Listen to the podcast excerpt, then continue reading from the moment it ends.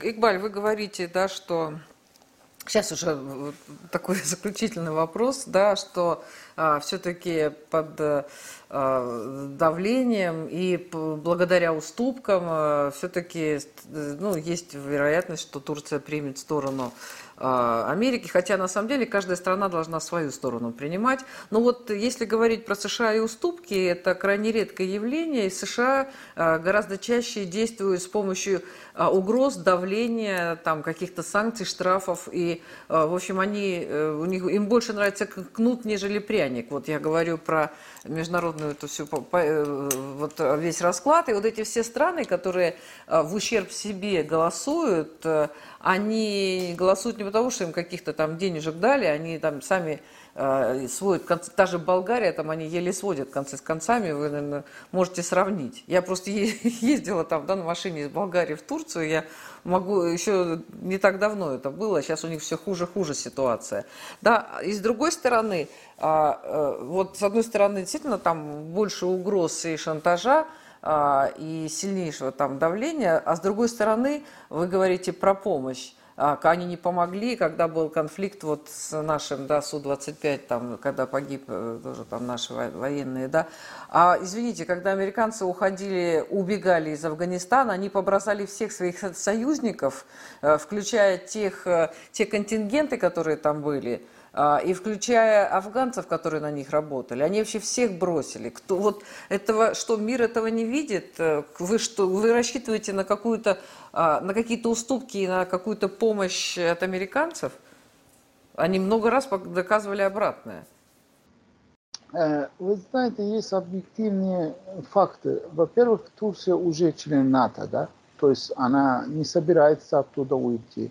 Поэтому это обязывает Турцию идти на, ну, вести тебя так, как любой член НАТО должна вести, должен вести. Это первый момент. Э, второй момент, как я уже сказал, все зависит от того, какая будет Россия в ближайшие годы.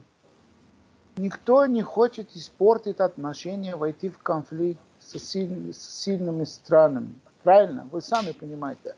Э, поэтому я думаю, что когда все завершится э, на Украине и когда Россия достигнет э, тех целей, которые она изначально поставила, да, ситуация будет э, более ясна.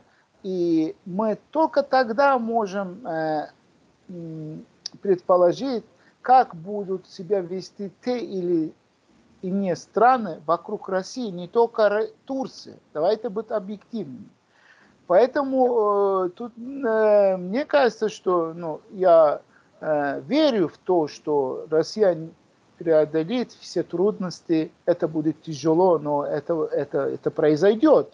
И в этом случае, конечно, все так или иначе будут стараться учитывать интересы России и в будущем, э, чтобы э, как-то, несмотря на то, в каких политических, военно-политических блоках они будут, э, несмотря на это, они будут э, всегда учитывать интересы России, потому что ну, никто не захочет с Россией испортить отношения. Поэтому еще, еще раз я хочу сказать, все зависит от того, какая будет Россия. Вы сами это понимаете, да? Если мы сейчас, что бы мы сейчас не говорили, что бы мы сейчас не говорили, э, все страны, так и все люди хотят быть на стороне сильного, а если они уже находятся на стороне сильного, но в худшем случае они не хотят испортить отношения с тем, кто тоже сильный.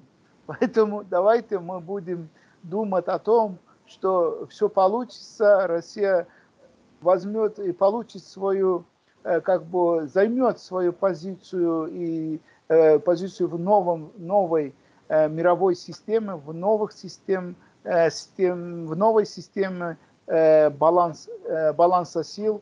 И тогда я думаю, что тут такие страны, как Турция, несмотря на то, что они находятся как бы внутри НАТО, никогда не будут являться угрозами для России, потому что им это будет невыгодно. А как только